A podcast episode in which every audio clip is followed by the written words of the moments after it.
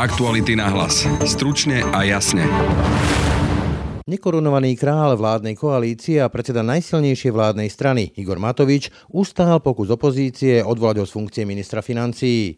Hoci koalícia disponuje ústavnou väčšinou, jednoznačne proti jeho odvolaniu sa však vyslovilo iba 67 poslancov. Opozícii sa darí vrážať kliny do koaličnej dôvery.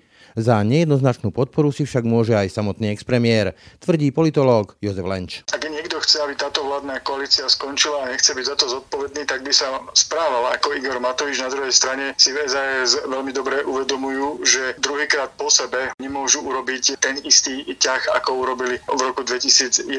Takže to veľmi často pripomína práve takúto hru, že niekto chce buď minimálne jednu koaličnú stranu z vlády vyhodiť, alebo na ňu hodiť zodpovednosť za to, že čo sme sľubovali, sa nepodarilo. Bratislavské letisko tento týždeň privítalo nezvyčajného návštevníka. Po zhruba polhodinovom lete z Nitry na letisku Milana Rastislava Štefánika pristalo lietajúce auto Aircar slovenského konštruktéra Štefana Kleina. A v čom je pointa auta, ktoré vie aj lietať? Na jednej strane musíte sklbiť dobré auto a dobré lietadlo. Tým, že len pripnete krídla k autu, to neurobíte. Kľúč je podľa mňa cez transformáciu. A ono aj príroda to urobila viackrát. Vlastne pre mňa je inšpirácia príroda. Vládna koalícia opäť čelila skúške súdržnosti. Bývalý premiér a šéf vládneho Oľano síce pokus opozície o jeho odvolanie z vlády prežil, hlasovanie ale odhalilo vysokú mieru nedôvery medzi vládnymi partnermi. Potvrdzuje sa tak starý politický bonmot, v ktorom sa koaličný partner považuje za najvyšší stupeň nepriateľa? Dokedy sa dá takto zmysluplne vládnuť a nehrá sa tu skôr už iba o to, kto bude pred voličmi vinníkom prípadných predčasných volieb? Ten ktorý drží vládnu koalíciu pokope, prípadne odhodlanie, niekedy až teflonové odhodlanie, nehať sa vystavovať rôznym urážkam a napriek tomu zotrvať vo vládnej koalícii sú natoľko silné, že pokojne toto môže trvať aj celé funkčné obdobie. Témy otázky pre Jozefa Lenča, politológa z Univerzity svätého Cyrila a Metoda. Slovensko ale nie je iba jeho politika, plná negatívnych emócií, osobných útokov a parlamentného divadla. Slovensko to je aj o mimoriadne inšpiratívnych príbehoch ľudí, ktorí si vytrvalo idú za svojimi nápadmi a plnia si tak aj svoje detské sny. Napríklad o Fantomasovi. Medzi takéto príbehy patrí aj príbeh auta, ktoré vie lietať. Aircar konštruktéra a dizajnéra Štefana Kleina. A my vám tento príbeh predstavíme v druhej časti nášho dnešného podcastu. Je štvrtok 1. júla. Počúvate Aktuality na hlas. Pekný deň vám želá Brane Dobšinský. Nekorunovaný král vládnej koalície a aktuálny minister financí Igor Matovič ustal v parlamente hlasovanie o svojej dôvere, teda návrh opozície na vyslovenie nedôvery Igorovi Matovičovi ako ministrovi financií. Tie počty sú asi také, že za odvolanie hlasovalo 51 poslancov, proti bolo 67 poslancov a hlasovanie sa zdržalo 17 zo 135 prítomných poslancov. V tejto chvíli pri mikrofóne vítam politológa Jozefa Lenča z Univerzity svätého Cyrila a Metoda. Pán Lenč, ako vy hodnotíte toto hlasovanie? Lebo vládna koalícia má viac hlasov, ako vlastne dostal Igor Matovič v úvodovkách. Čo teda ukázalo to hlasovanie?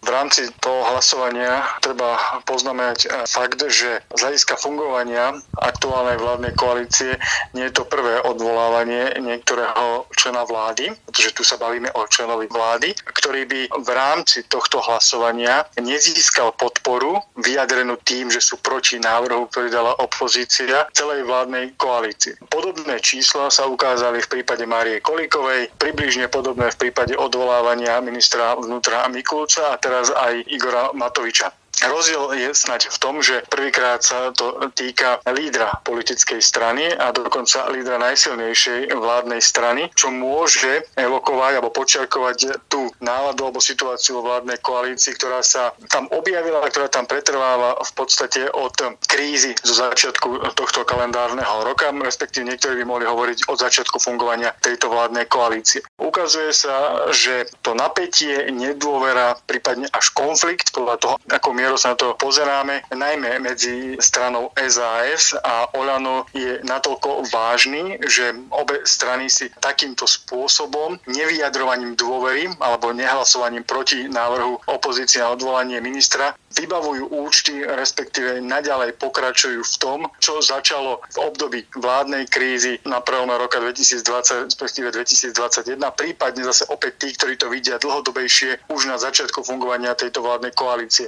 Takže stručne povedané, to hlasovanie a ten výsledok hlasovania len počiarkuje náladu vo vládnej koalícii a ukazuje, že vládna koalícia má vnútorne tak silné rozbroje, respektíve animozity medzi jednotlivými predstaviteľmi, že sú ochotní členovia vládnej koalície v rámci hlasovania ukazovať toto napätie aj na verejnosti.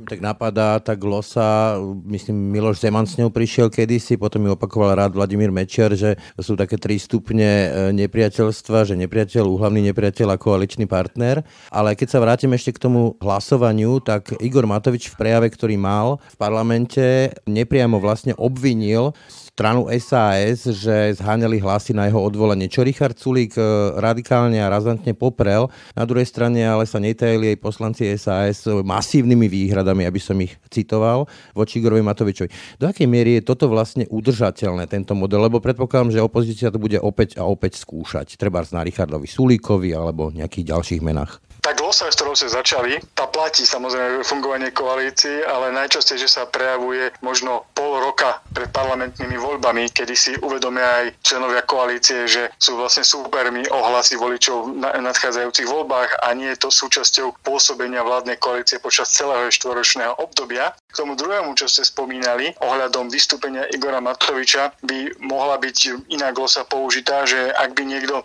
veľmi chcel, aby SAS zahlasovala za jeho odvolanie, tak by sa nesprával inak a nekonšpiroval by už v rámci obhajoby svojho zotrvania na poste ministra financií, prípadne by takýmto spôsobom neútočil na niekoho, koho hlasy chce, aby ho podržali v kresle. No a v neposlednom rade odpoveď na vašu otázku, že dokedy to môže takto trvať. Osobne si myslím, že iných štátoch a možno aj na Slovensku za iných okolností, ako, je, ako bola súčasná vláda vytvorená a na akých argumentoch alebo základoch je postavená, že ak by sme boli v inej situácii, či už vyjadrenia zo strany Igora Matoviča smerom ku koaličnému partnerovi alebo správanie sa koaličného partnera smerom k najsilnejšej vládnej strane by znamenali rýchly rozpad vládnej koalície, prípadne odchod alebo vynútený odchod nepopulárneho alebo nechceného člena vládnej koalície. Avšak na Slovensku sa ukazuje, že ten tmel, ktorý drží vládnu koalíciu pokope, prípadne odhodlanie, niekedy až teflónové odhodlanie, nehať sa vystavovať rôznym urážkam a napriek tomu zotrvať vo vládnej koalícii sú natoľko silné, že pokojne toto môže trvať, tak ako bola nastavená vaša otázka, aj celé funkčné obdobie súčasnej vládnej koalície. Samozrejme, dnes je aj otázka taká, že dokedy to funkčné obdobie bude, či to bude ešte ďalšie 3 roky, alebo to bude ukončené napríklad úspešným referendum a následne nejakými predčasnými voľbami. Keď e, sa vrátim do politickej histórie Slovenska, tak vieme, že voliči trestajú tých, ktorých považujú za výnikov rozpadu vládnej koalície. Keď sa vrátim k tej vašej glose, že ak by Igor Matovič chcel, aby za ňoho nehlasovali poslanci SAS alebo hlasovali za pád ako ministra, tak by sa nesprával inak. Ak si zakonšpirujeme, tak e, je možné, že teraz sa hrá o to, kto bude výnikom prípadných predčasných volieb, že keby to padlo na povedzme SAS, tak zase by voliči mohli potrestať e, a naopak odmenili by povedzme Igora Matoviča Olano ako údajnú obeď? Myslím si, že áno. Ak niekto chce, aby táto vládna koalícia skončila a nechce byť za to zodpovedný, tak by sa správal ako Igor Matovič. Na druhej strane si v veľmi dobre uvedomujú, že druhýkrát po sebe, hoď z odstupov rokov, nemôžu urobiť ten istý ťah, ako urobili v roku 2011, čo im dodnes eh, pripomínajú. Takže z tohto hľadiska to veľmi často pripomína práve takúto hru, že niekto chce buď minimálne jednu koaličnú stranu z vlády vyhodiť, alebo na ňu hodiť zodpovednosť za to, že čo sme sľubovali sa nepodarilo, pretože tých sľubov bolo veľa a zatiaľ tých reálnych činov aj v tých oblastiach, kde by mohla vládna koalícia veľmi ľahko konať, napríklad na základe toho, že má stále ešte ústavnú väčšinu, sa neurobilo a hľadajú sa rôzne dôvody, prečo sa to nepodarilo, alebo hľadajú sa vinníci, na ktorých by sa mohla hodiť vina za to, že vládna koalícia nielenže nesplnila to, čo sľubovala, ale dokonca zanikla o mnoho skôr, než reálne. V rámci tých čísel a pomerov parlamentných by zaniknúť mala. To odvolávanie sprevádzala samozrejme aj diskusia. Keď e, sa ale pozrieme alebo pohľadneme na túto diskusiu, tak to bolo psychopati, pedofíli, nacisti, gestapáci, Mengele. Ja už si neviem predstaviť, kde ďalej sa argumentačne dá ísť, keď sa už vyťahujú takéto absurdné prirovnania. O čom svedčí takáto politická kultúra, kde naozaj už sa nediskutuje, kde sa ten oponent e, nepovažuje za niekoho, s kým sa dá diskutovať, prípadne dokonca dohodnúť na nejakých zákonoch v prospech občanov, aby som použil tento termín, ale je to v podstate úhlavný nepriateľ, však niekoho označiť za Mengeleho alebo gestapáka alebo dozorcu v nacistických koncentrákoch to vylúčuje nejakú zmysluplnú diskusiu.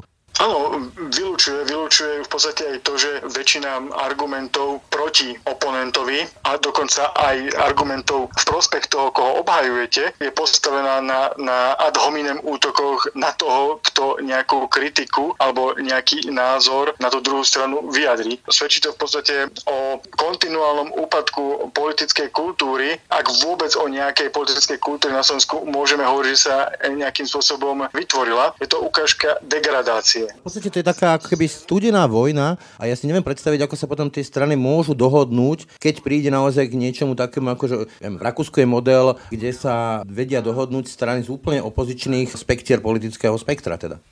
Dokázali sa dohodnúť teraz aj politické strany, kde predstaviteľ alebo líder jednej politickej strany hovorí o druhom lídrovi, že je to nebezpečný človek a veľmi pomstichtivý človek, čo tiež nie sú veľmi pekné slova. Na oplatku dostáva za to označenie, že je idiotom. Takže je možné, že aj navzdory takémuto slovníku sa tie politické strany iné dokážu nakoniec niekedy spojiť, ale celkovo to svedčí o úpadku samotného parlamentarizmu a je to dôsledok toho, že politické strany na Slovensku sa nesnažia prinášať do politiky politicky vyzreté osobnosti, hoď častokrát deklarujú, že sú postavené na nezávislých akýkoľvek iných osobnostiach, ale v konečnom dôsledku sa ukazuje, že sú to buď nevyrovnané figurky alebo veľmi fundamentalisticko uvažujúce osobnosti, možno až egoistické osobnosti, ktoré nevidia za horizont, nechcem povedať, že ani funkčného obdobia, nevidia za horizont dňa, v ktorom sa ocitnú a vyjadrenia, ktoré voči niekomu sú adresované. Tiež to môže byť dôsledok aj toho, že kde sa dnes politika najmä rieši. Najmä sa rieši na sociálnych sieťach, na vytváraní virálnych videí, kde práve takýto slovník z reality show je o mnoho viac verejnosťou sledovaný, než akákoľvek kultivovaná politická debata, čo počiarkuje aj skutočnosť tá, že dnes minimálne dve strany vládnej koalície, ale aj minimálne dve až tri strany opozície sú politickými stranami, ktoré práve fungujú najmä na sociálnych sieťach, na veľmi by som bola prízemnom emočnom populizme a na tom získavali percentá pred ostatnými voľbami a snažia sa posilňovať svoju pozíciu medzi voličmi, milujúcimi reality show aj počas pôsobenia v parlamente a práve na parlamentnú pôdu prenášajú slovník a argumentáciu sociálnych sietí. A ako vnímate túto opozičnú stratégiu, lebo veriť, že padne nekorovaný kráľ vládnej koalície bez akýchkoľvek dohôd, povedzme zo stranou SAS alebo nejakou inou koaličnou stranou, teda bez dostatku hlasov, je stratégia, ktorá asi nie je veľmi úspešná. Na druhej strane dá sa očakávať, že opozícia bude takto testovať súdržnosť koalície a veriť v to, že niekde niekomu raz prasknú nervy a sa koalícia rozsype? Myslím si, že áno. To testovanie, to ste veľmi presne vysieli. Myslím si, že si v opozícii uvedomujú, že hlasovať za ich návrh na odvolanie Igora Matoča alebo ktoréhokoľvek iného člena vlády nie je veľmi pravdepodobné, ale e, hrajú sa práve s tou rovinou tej emócie, ktorú to môže vyvolať vo vnútri e, koalície, najmä ak poznáte, akým spôsobom na akúkoľvek zradu či už reálnu, alebo len v hlave vytvorenú, reaguje Igor Matovič. Čo znamená, ten klín medzi strany vládnej koalície, napríklad aj tým, že teraz Igor Matovič si určite zapamätal, aj ktorí poslanci zo strany za ľudí nehlasovali proti, ale zdržali sa, je tým nástrojom, ktorý chce opozícia vniesť medzi vládnu koalíciu a keď nie tým, že by sa vládna koalícia rozpadla sama, tak minimálne konflikty v rámci nej môžu zabrániť príjmaniu alebo naplňaniu predvolebných predvolebných slubov, ktoré tieto politické strany dali a môže ich to následne oslabiť pred ďalšími voľbami, ktoré určite nejaké v nasledujúcich rokoch budú. Takže z tohto hľadiska je to taktika zameraná na rozleptávanie súdržnosti vládnej koalície a po druhé, práve to, že dnes tá politika sa presúva do veľkej miery na sociálne siete, akékoľvek odvolávanie a vystupovanie v rámci neho, vyjadrovanie svojich e, postojov k niekomu, kto je považovaný reálne vnímaný ako veľmi negatívna postava slovenskej politiky, je dobrým spôsobom, ako si vytvoriť rôzne videá, ktoré môžete následne nekonečne dlho šíriť medzi ľuďmi, ktorí nemusia byť dnes voličmi, vašimi potenciálnymi voličmi, ale minimálne sú ľuďmi, ktorí patria do tej veľmi veľkej skupiny, dnes skoro až 90-percentnej súčasti z populácie, ktorá konkrétneho politika nenávidí. A práve týmto spôsobom môžete získavať vlastnú popularitu alebo hlasy pre svoju vlastnú politickú stranu. Čiže veľmi jednoducho povedané, reklama zadarmo na zviditeľnenie sa. Presne tak, ono to tak viac menej bývalo aj v minulosti, ale keď sa vám naskytne možnosť odvolávať mimoriadne nepopulárneho politika v čase, kedy sa väčšina politiky prezentuje na sociálnych sieťach, je to reklama na nezaplatenie. Toľko politológ Jozef Lenč z Univerzity Sv. Cyrila Metoda. Ďakujem za rozhovor. Ďakujem aj ja a pekný deň prajem. Pri mikrofone vítam Štefana Kleina, dizajnera, vynálezcu, konštruktéra lietajúceho auta. Ja keď som ho prvý raz videl, tak e, prvé, čo mi napadlo, bol Batman, Batmobil taký návrat do detstva. Tiež to bol nejaký váš takýto detský sen, že lietajúce auto? Tak lietajúce auto, jasné, že tá myšlienka ma fascinovala od mala, keď som najmä videl film Fantomas že tam to bolo určujúce, že keď sa videli, ak ten krásny Citroen bol vybavený krídlem, ja sa vzlietal a v tom čase, ja som myslím, že bol tesne pred začiatkom výcviku leteckého, tak eh, vtedy som bol uchvatený tou myšlienkou, ale ono, vtedy som ani eh, ešte netušil, že začnem niečo také robiť, ale bol to len obdiv k nejakému dielu technickému, hoci to bola imaginácia režiséra filmu, ale do dnešného dňa, keď to pozerám, tak musím konštatovať, že tá imaginácia bola veľmi realistická. Že ten, teda ten režisér musel mať trochu technického vzdelania, aby vytvoril, lebo tam krásne funguje plochy, všetko, ten koncept je zaujímavý. No ale potom neskôr sa to dostalo do takej fáze reálnejšie, keď som vlastne končil vysokú školu výtvarných umení, ako diplomovku. Vlastne veľa ľudí hovorilo, že to je bláznostvo, nie? No skoro všetci. Okrem dvoch profesorov na Brnenskej technike a Pražskej technike, profesor Broš, ktorý dokonca mi to v časoch revolučných zobral do aerodynamického tunela v Letňanoch, čo bolo vtedy ešte vojenské prísne strážené pracovisko a dokonca to ofúkal. A vlastne ten mi prvý že tá idea je celkom príchodná, že ono by to aj fungovalo. A vlastne odtedy udržujeme kontakt, už má 92 rokov teraz, ale stále ešte sa o tom rozprávame.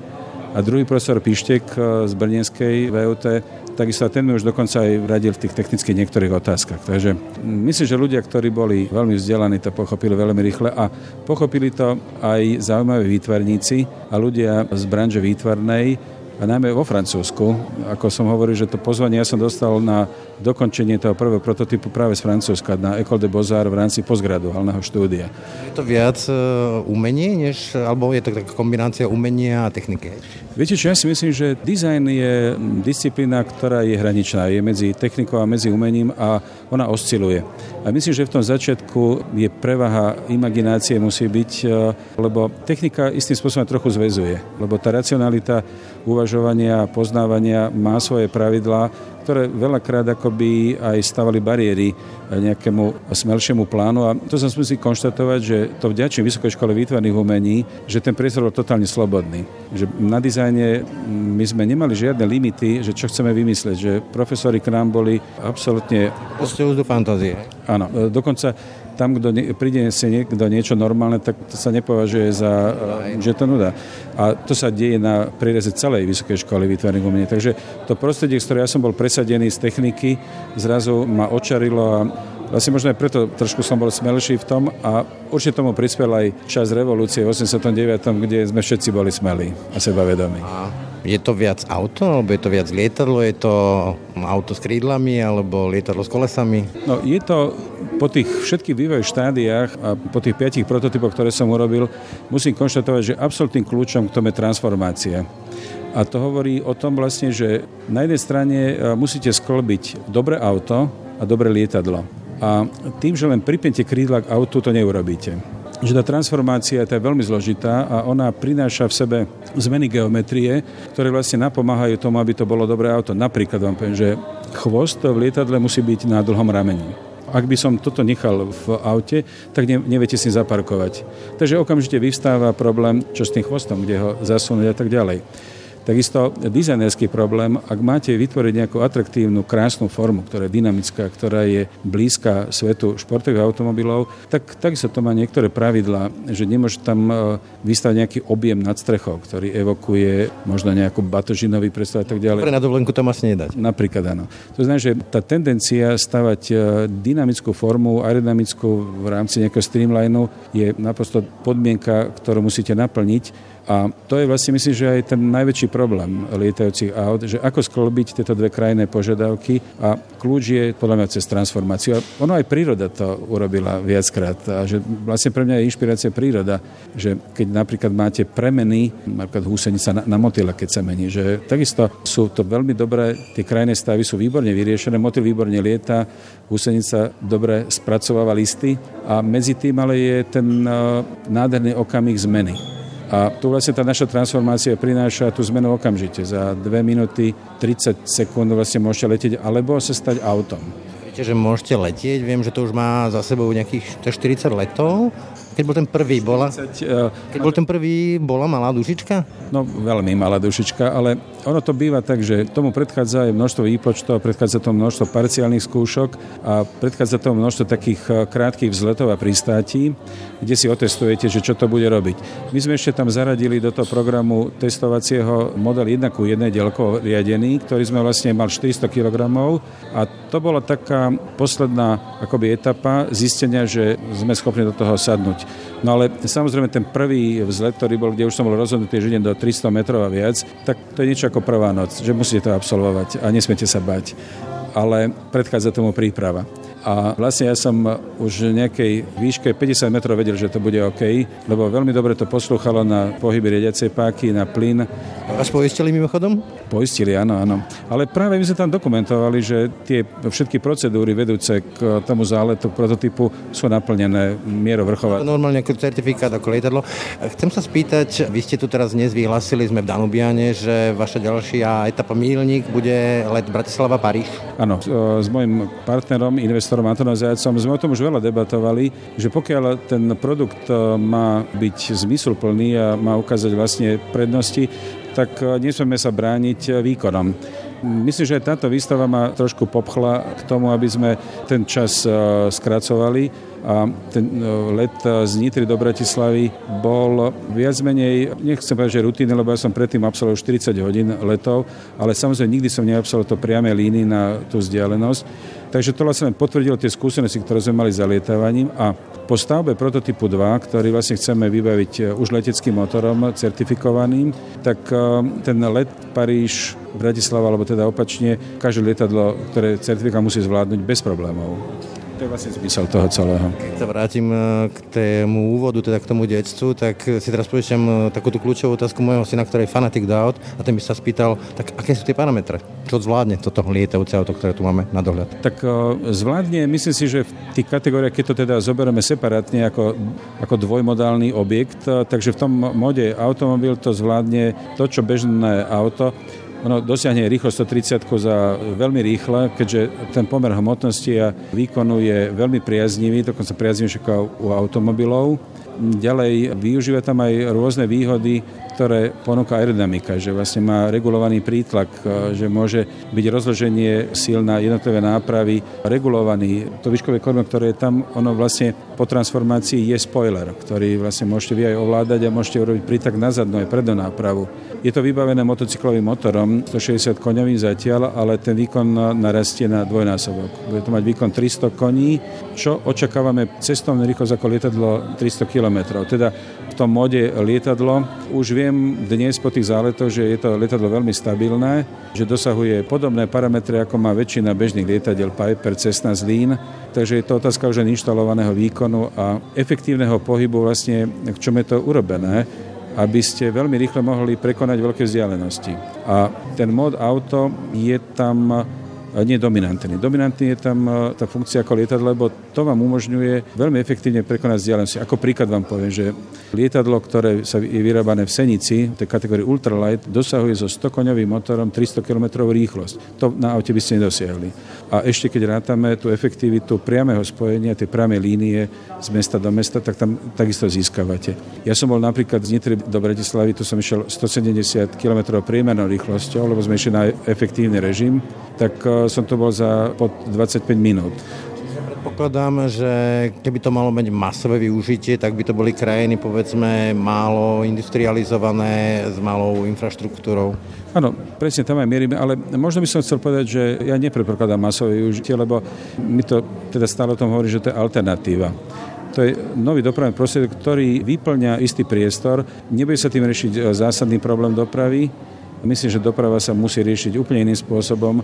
Určite budeme renesanciu železnica a možno iné prostriedky, ale lietajúce auto by malo byť niečo, ktoré je v segmente individuálnej dopravy, niekde na tom pomedzi medzi športovým autom a lietadlom, to znamená, to by malo spájať tieto výhody. Takže pre nejakých suburbánnych štruktúr by to bolo úplne ideálne, ale áno, máte pravdu, ten rozmer akoby environmentálny ja tam vidím najmä v tom, že pokiaľ by sa týmto riešila doprava, tak nemusíte stavať e, veľmi zložitú infraštruktúru, ktorá je drahá, ktorá ničí prostredie životné.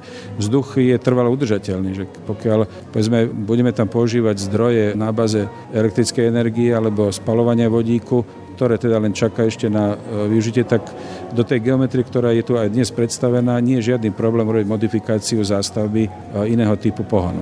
Na záver, Štefan Klein, lietajúce auto. Plníte si detské sny. Na čo ste najviac hrdí, keď sa povie lietajúce auto?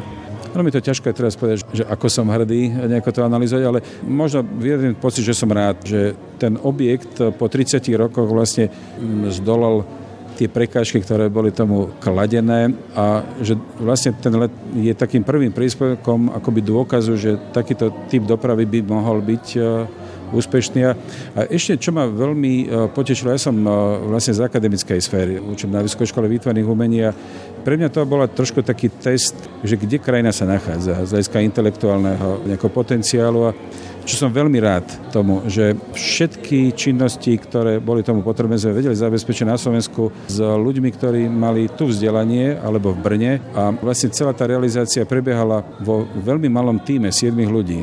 A že tí 7 ľudia mali výborné alebo majú výborné vzdelanie a sú schopní veľmi inovatívneho myslenia. Že sme sa nebáli. To koncentrovanie v tom ateliéri, že ja som to organizujem skôr ako nie nejaké firemné prostredie, ale skôr ako ateliérové prostredie, že my tam máme úplne iné rituály, ako sú napríklad vo firmách. Brainstorm. Dokonca nikto nemá svoju kanceláriu, mám jeden voľný priestor, kde diskutujeme neustále, keď sa niečo navrne, tak e, tá analýza je z viacerých, od viacerých ľudí a ľudí, ktorí rozumia tej problematike. A čo ešte si myslím, že celkom dobré, že čo som napríklad bol veľmi prekvapený, je to prístup e, úradom že z toho som bol sa priznať príjemne prekvapený, že nie je to zvyklosť, že lietajúce auto sa postavia, že my sme chceli ísť do vzdušného priestoru a že našli sa spôsoby, ako to zrealizovať, ako sa to dá. Že skôr to boli diskusie aj s dopravným úradom, aj tom dopravy, ktoré nám vyšlo maximálne v ústretí. Ja dúfam, že ten trend e, vydrží a že to dostaneme aj do právneho a legislatívneho rámca, ktorý vlastne už existuje. To bol dizajner Štefan Kláň, rozhovor. Ďakujem, pani. Tak to bolo z dnešných aktualít na hlas už naozaj všetko. Od júla naše podcasty prechádzajú na letný režim, na aký ste zvyknutí z minulého leta či z vianočných prázdnin. Inak povedané, denne nebudú vychádzať dva podcasty, teda ranný podcast Ráno na hlas a večerný podcast Aktuality na hlas, ale namiesto nich bude vo všetkých našich kanáloch jeden jediný denný podcast. Pekný deň a pokoj v duši praje. Brane Dobšinský. Aktuality na hlas. Stručne a jasne.